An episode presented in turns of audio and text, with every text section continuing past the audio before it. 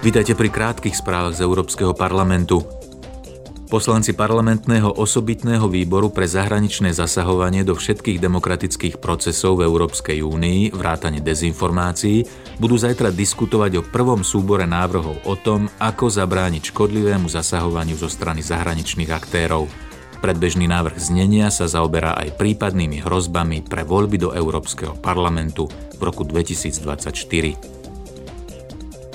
Tento týždeň sa poslanci a politické skupiny parlamentu pripravujú na januárovú plenárnu schôdzu, ktorá sa začne už budúci týždeň v pondelok.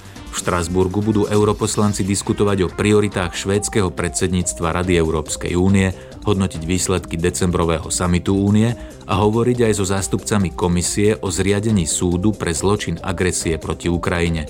Poslanci budú tiež diskutovať a hlasovať o prísnejších pravidlách na ochranu životného prostredia a ľudského zdravia ako aj o stave ľudských práv a demokracie vo svete.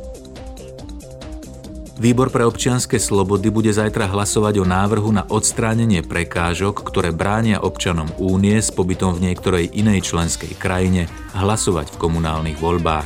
Návrh by tiež mohol umožniť týmto občanom v týchto voľbách kandidovať. Počúvali ste krátke správy z Európskeho parlamentu.